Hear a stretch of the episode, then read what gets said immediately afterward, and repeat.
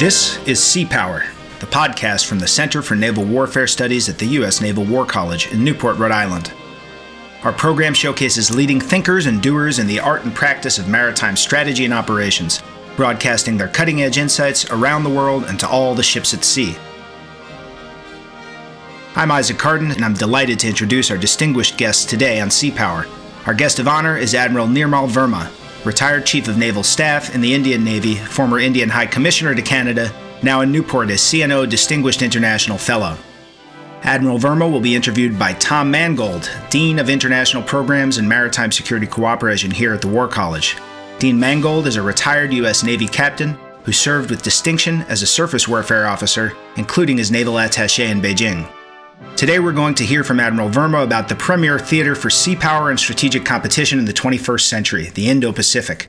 In particular, we're going to discuss India's strategic role in the region, its perceptions of China's naval and maritime interests and activities in the region, its participation in the Quad, and the prospects for deeper cooperation with Quad partners and other regional actors on maritime security and naval operations across the Indo Pacific. The views presented here do not reflect official positions of the Naval War College, the Department of the Navy, or the Department of Defense. Thanks, Isaac, for that kind introduction and for bringing us together today. It's quite an honor to interview uh, and ask questions of Admiral Verma. But let me begin with an easy one, probably the most important one here today. What does the Indo Pacific mean for India? How is India navigating the Indo Pacific today? India sees the Indo Pacific as a natural region wherein the destinies of those in the region are linked. It's not a new construct or idea for India.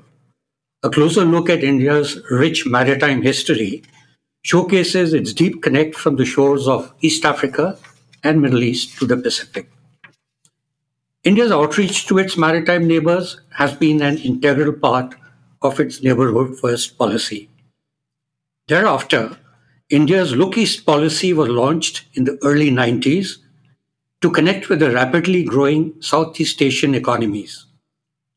The pace at which this relationship grew led to the formulation of India's Act East policy alongside India's Sagar Outlook announced in 2015, and this included an element of security as well. Sagar, which means the ocean in Hindi, is also an acronym for security and growth for all in the region. India's goal with Sagar is to strengthen economic and security connections with its maritime neighbors. India's vision of the Indo Pacific was most clearly articulated by Prime Minister Modi at the 2018 Shangri La Dialogue in Singapore when he said, India envisages a free, open, inclusive, peaceful, and prosperous Indo Pacific region, one which is built on a rule based international order sustainable and transparent infrastructure investment, freedom of navigation and overflight, unimpeded lawful commerce, mutual respect for sovereignty, peaceful resolution of disputes, as well as equality of nations. The articulation could not have been more complete. When we convert this vision into lines of effort, it certainly generates a very busy agenda. Thank you, Admiral. That was very concise and very informative. But let me ask you could you share your specifics on the initiatives taken by India in support of its vision in the Indian Ocean region? India is expected to be a net security provider in the Indian Ocean region, or IOR. On its part, India would like to be the first partner of choice for the Indian Ocean littoral countries as they address security challenges faced by them. What comes immediately to my mind is the major effort mounted by the Indian Navy following the 2004 tsunami. India has been among the first responders in natural disasters predicating HADR in the region. Similarly, when India participated in the anti piracy patrols in the Gulf of Aden, it concurrently assisted the smaller nations in the IOR in easy surveillance and other anti piracy measures.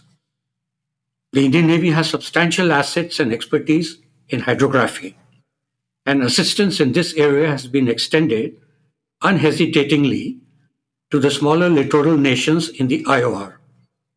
In fact, almost all claims for the extended continental shelf under UNCLOS were filed by smaller nations based on the hydrographic surveys carried out by the Indian Navy. We also hold bilateral staff talks with the armed forces of many countries in the IOR.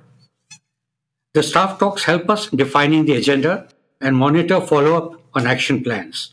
India has also provided modest defense lines of credit to a number of smaller nations for procurement of defense hardware from India. The platforms either gifted or built through the defense lines of credit include offshore patrol vessels, fast patrol craft, maritime reconnaissance aircraft, and helicopters. A mix of shipborne sensors and weapons are also provided.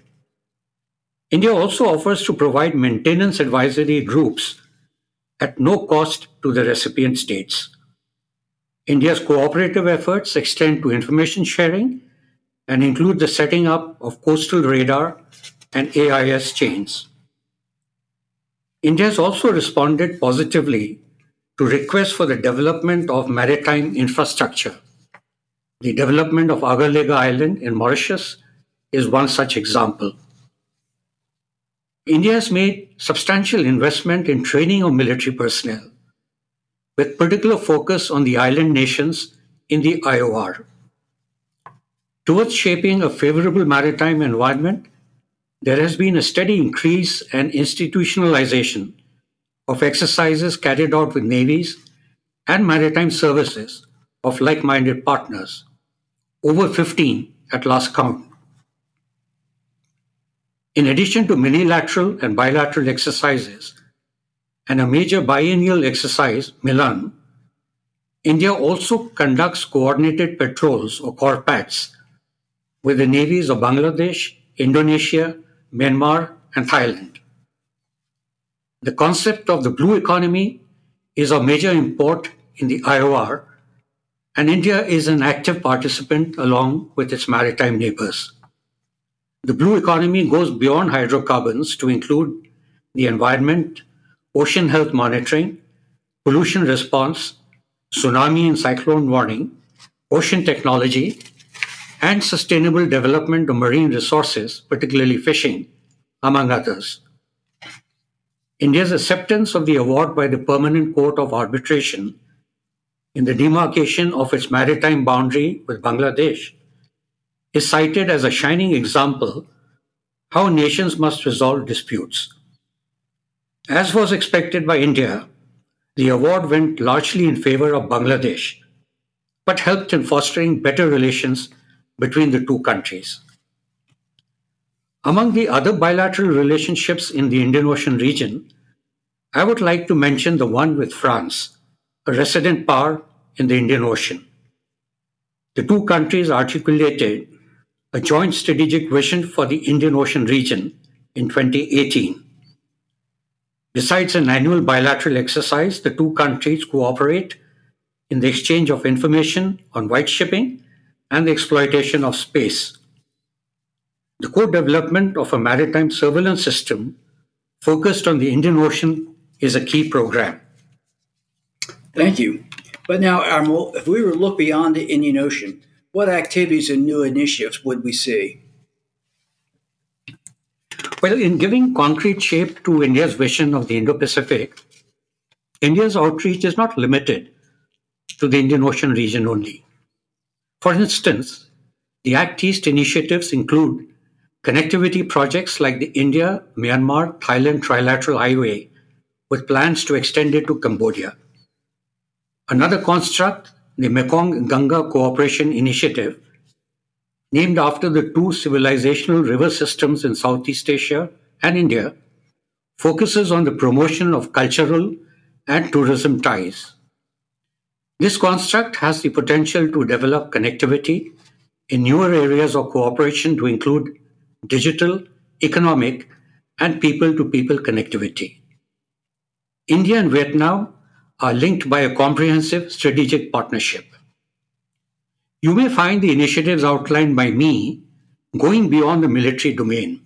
I firmly believe that the true worth of security cooperation between two countries is realized when there is an all encompassing relationship that includes politico economic relations as well. Otherwise, it would only remain a transactional relationship. Other areas of cooperation with the wider Indo Pacific range from the white shipping arrangements, positioning of international liaison officers at various international fusion centers for information across the region, and sharing of information between the centers. India commissioned its own Information Fusion Center for the IOR in December 2018.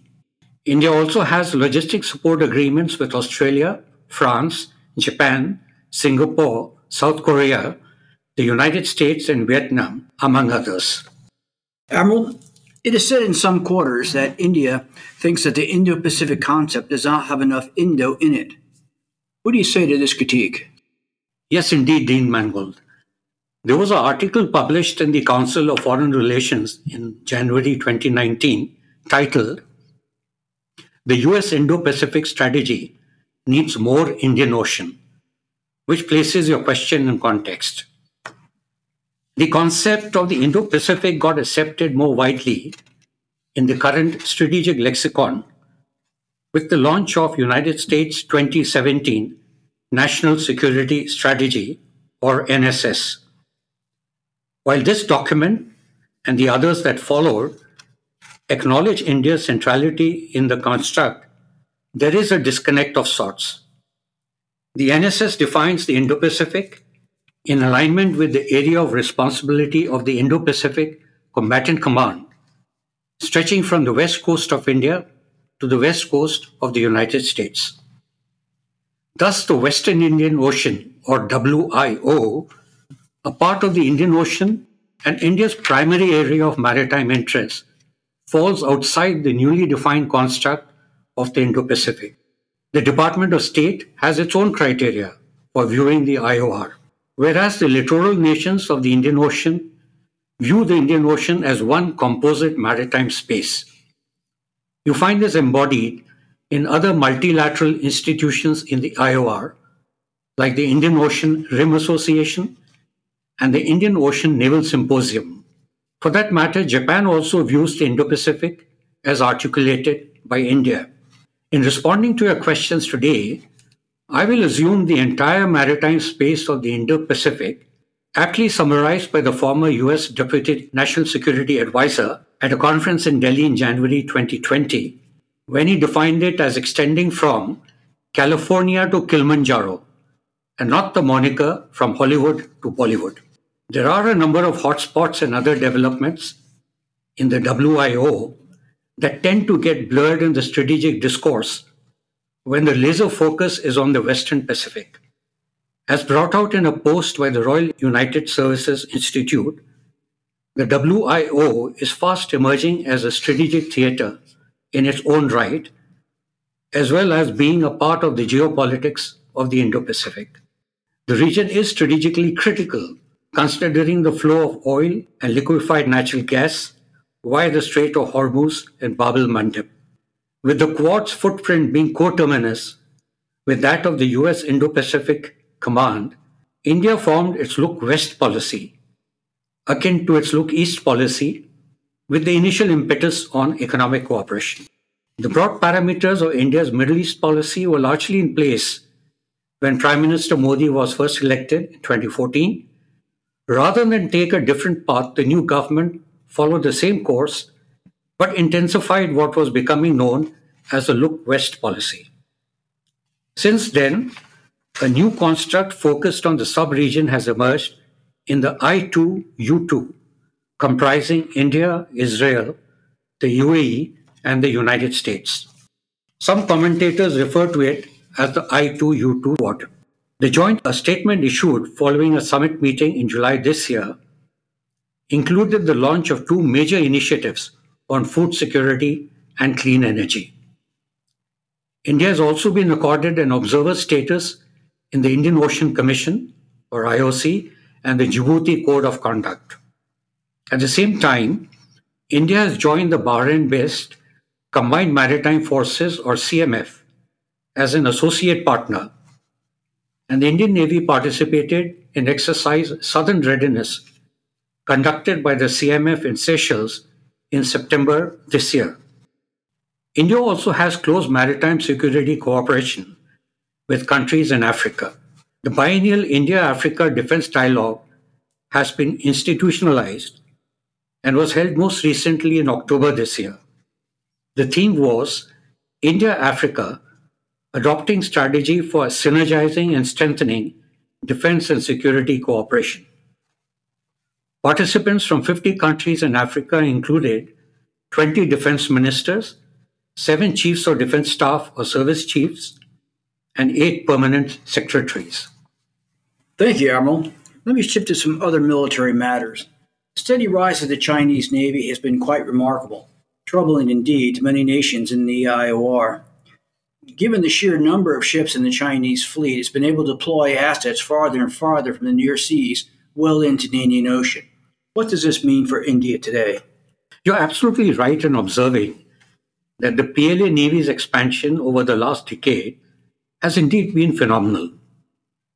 China explains this growth as essential for its legitimate security interests. It has expressed its concerns with regard to the Western Pacific from time to time. However, let us first focus on the Indian Ocean region. At the outset, it is true that the oceans, being global commons, are inherently free and open, and therefore the presence of PLA Navy in the IOR should normally be nothing out of the ordinary. At the same time, as articulated by India's Minister for External Affairs, it is the intent, messaging, behavioral characteristics, and degree of transparency that determine whether the presence contributes to a more peaceful and stable region. It is here that the presence of PLA Navy in the IOR raises many questions. What we see is the PLA Navy marked its presence when it participated in anti piracy operations in the Gulf of Aden.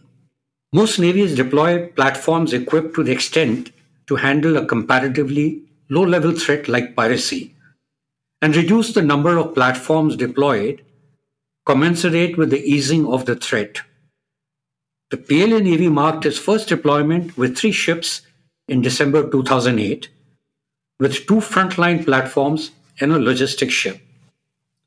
Occasionally, even conventional and nuclear attack submarines were deployed, ostensibly tasked for an anti piracy patrol.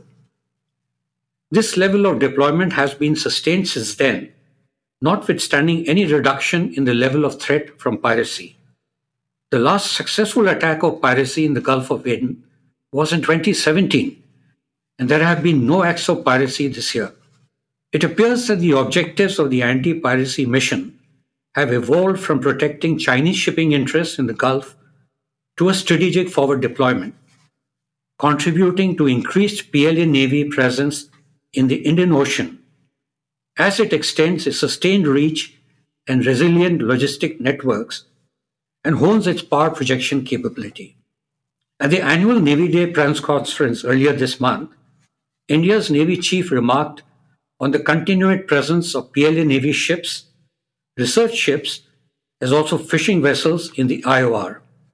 He added that the Indian Navy keeps track of them to ensure that they do not undertake any inimical activities. China's base in Djibouti and its access to numerous ports in the Indian Ocean region, by virtue of its long term contracts secured by Chinese companies to operate those ports, have to be also factored. China's doctrine of far seas protection appears clearly in play in the IOR.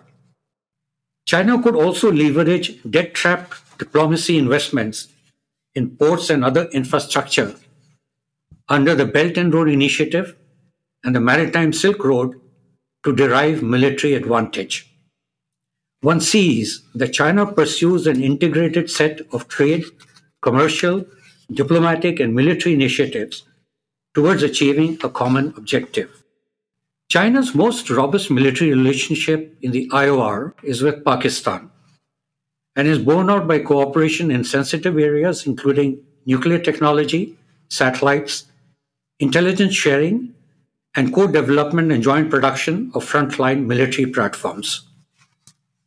In May 2011, former Defense Minister of Pakistan, Mr. Ahmad Mukhtar, stated, and I quote him, We would be grateful to the Chinese government if a naval base is constructed at the site of Gwadar for Pakistan. Unquote. Now, what does this mean for India? When viewed from India's perspective, the fact that India has a contested border, a border in which Indian lives were sacrificed during clashes in 2020, and some clashes took place just a week back, or the fact that China adopts a different yardstick at the United Nations when addressing the threat from terrorism in South Asia, and blocks proscribing Pakistan based terrorists and terrorist organizations, or obstructs the entry of Indian multilateral constructs like the Nuclear Suppliers Group, are major speed bumps in the bilateral relationship. The lack of transparency on the part of China raises questions on what China seeks to achieve in this region and whether its economic activities are the vanguard of its military ambitions. It would be most evident that India and the Indian Navy will have to make increased investments and build capabilities and capacities on one hand, and continue to invest more in working with like minded partners who believe in upholding the rule based international order on the other hand. It is encouraging that Indian Navy's share of the defense budget this year is 17.8% in a departure from past trends. Thank you, Admiral. That was very insightful. But let's shift focus now to the Quad. Do you consider a military alliance?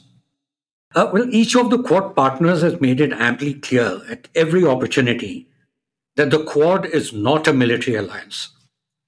This has also been reiterated in the joint statements following the dialogue at various levels at which the members interact.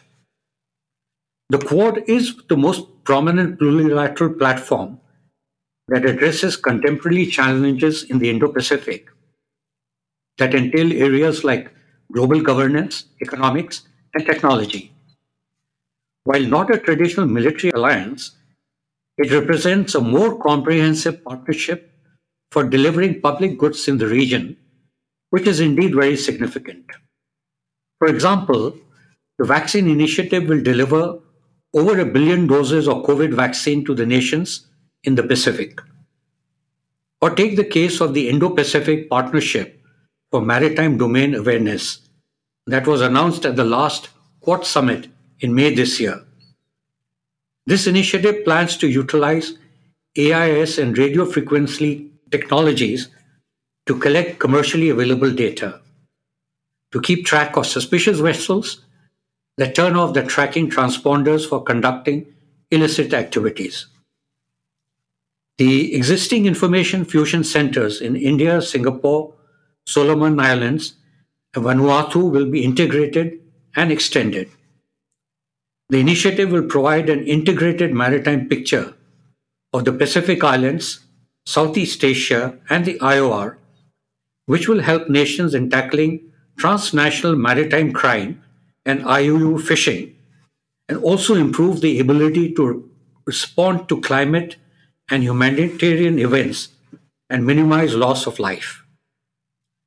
The United States deserves full credit for reviving the Quad, first to the ministerial level in September 2019, and then at the summit level with three summit meetings having already taken place, with President Biden taking the lead. One needs to only read through the joint statements at the end of the Quad summit meetings to absorb the span of issues being jointly addressed. These range from maritime safety and security, connectivity, humanitarian assistance and disaster relief, cybersecurity, critical and emerging technologies, to education, health, resilient supply chains, and space, among others. Okay, Admiral, how would you respond to a number of commentators that maintain the Quad falls short of expectations as a multilateral construct? What lessons can be drawn by other regions in the world? Well, if there are critics who find the Quad falls short of expectations as a multilateral construct, I would suggest that they are not thinking beyond the post Second World War and the Cold War security alliances. In an interdependent world today, most countries find it very difficult, if not impossible, to take sides between the economic and security partners when they are different entities. Yes, there could be an isolated security alliance like the AUKUS. However, it would be seen that the partner nations in the AUKUS were already members of pre existing security alliances. No doubt nations would seek to join a security alliance in case there is a major disruption in the security order in a region, as seen in the case of Sweden and Finland applying for the membership of NATO. Should a similar compelling situation develop in the Indo Pacific, I assess the current reticence on becoming a member of a traditional security alliance could change. I would suggest that the Quad could be a model to look at as an alternate mechanism to the traditional military alliance in other regions of the world. At the same time, if we were to ask whether the Quad has no security component at all, the response would necessarily have to be nuanced. Even in its current format, a number of Quad initiatives contribute to greater security, not only for its members, but the region at large. Thank you. Now, in your view, which of the existing regional multilateral constructs play an important role in the Indo Pacific regional security architecture? For example, the East Asia Summit, the Quad, Quad Plus, or whatever. What are your thoughts? Well, each of the multilateral constructs in the Indo Pacific has something to offer and has its own strengths. Any grouping that has an agenda that supports a rule based international order, the peaceful resolution of disputes, and has an inclusive outlook and is working towards a common objective. For example, 21 points of common interest were identified between India's Indo Pacific Oceans Initiative, or IPOI, and ASEAN's outlook for the Indo Pacific at the 18th ASEAN India Summit in October last year. Similarly, Indonesia's strategic plan for Asia Pacific and Africa 2020 2024 has a broader regional outlook. The challenge is how best the initiatives of common interest can be synergized. The East Asia Summit format is a vital part of the ASEAN led frameworks. Primarily, it aims to build an environment of strategic trust in the region. As we discussed in the previous segment, there is cohesion in the Quad as its members are like minded democracies.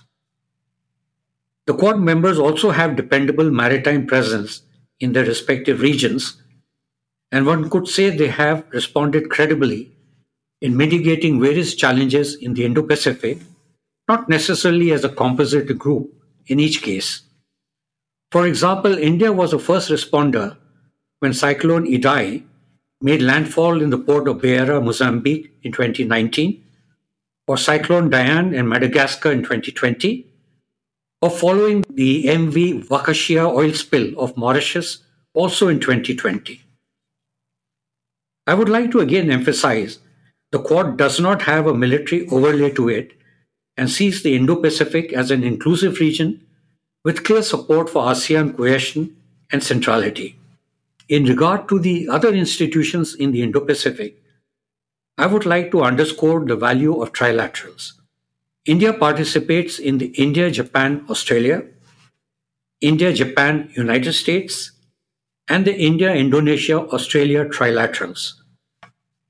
The India France Australia trilateral was mooted by President Macron in 2018, but got placed in the back burner following the cancellation of Australia's submarine project with France last year.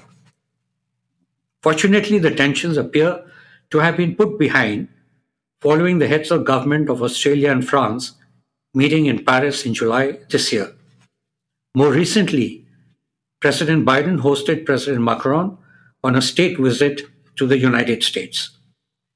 Each of the members of these trilaterals are also members of various other multilateral or multilateral constructs in place in the Indo Pacific. Closer home, the India Sri Lanka Maldives trilateral has evolved into the Colombo Security Conclave, with Mauritius joining as a member and Bangladesh and Seychelles as observers. The trilaterals have overlapping agendas which add to the whole in the Indo Pacific. The important role played by their trilateral constructs is often overlooked. The IPOI, which I mentioned earlier, was announced by India's Prime Minister on the sidelines of the East Asia Summit in November 2019. Its vision aligns with the United Nations Sustainable Development Goal 14 that focuses on the maritime domain. IPOI's seven pillars include facets of maritime security, ecology, and trade connectivity, among others. It is heartening to note that Australia has agreed to take on the lead partner role for the maritime ecology pillar. The construct is work in progress. Meanwhile, France, Germany, the Netherlands, and European Union have all published Indo-Pacific strategies.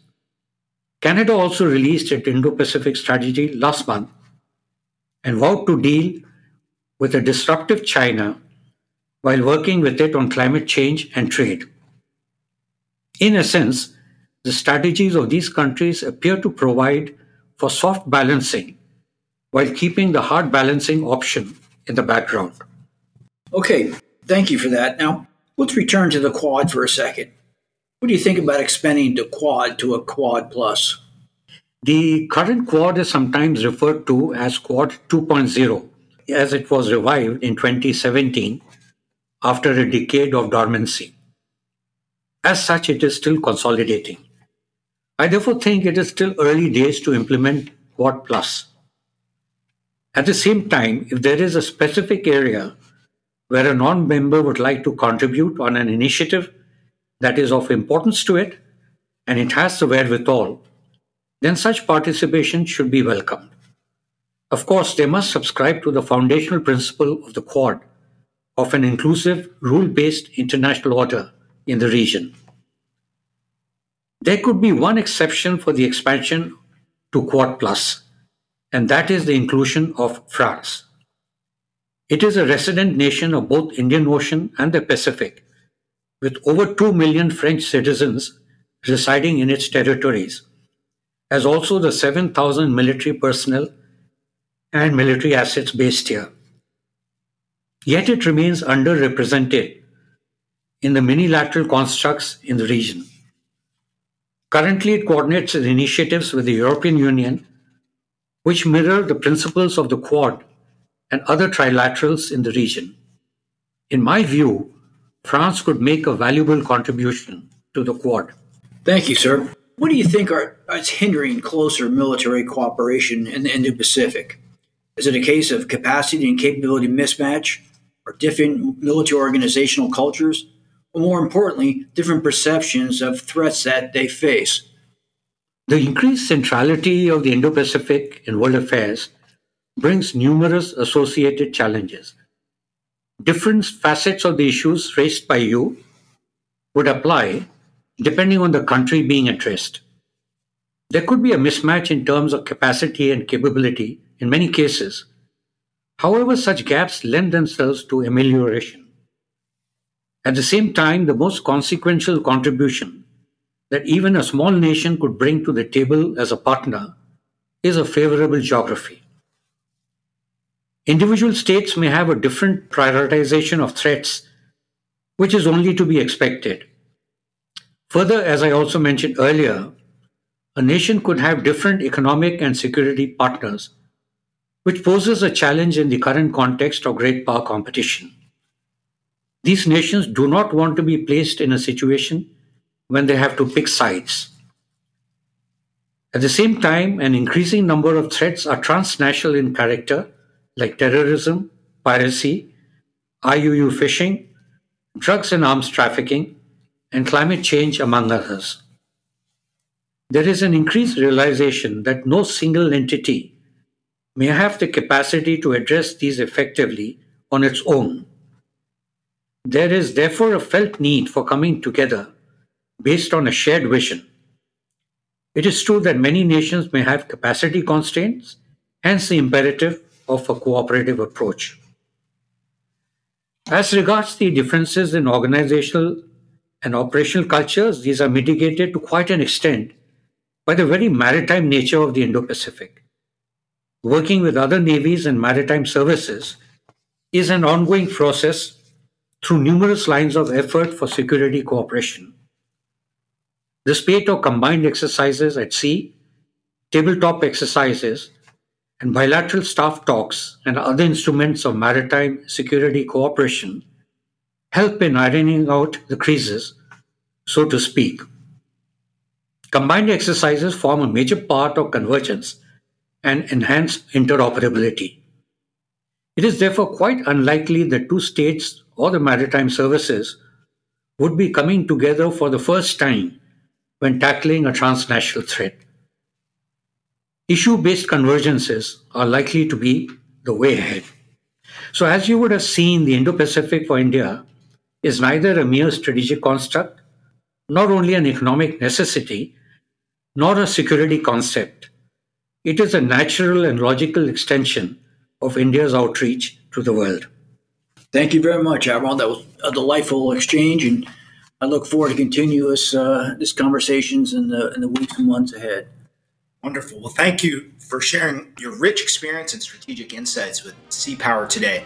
We wish you both fair winds and following seas. Thank you. Thanks.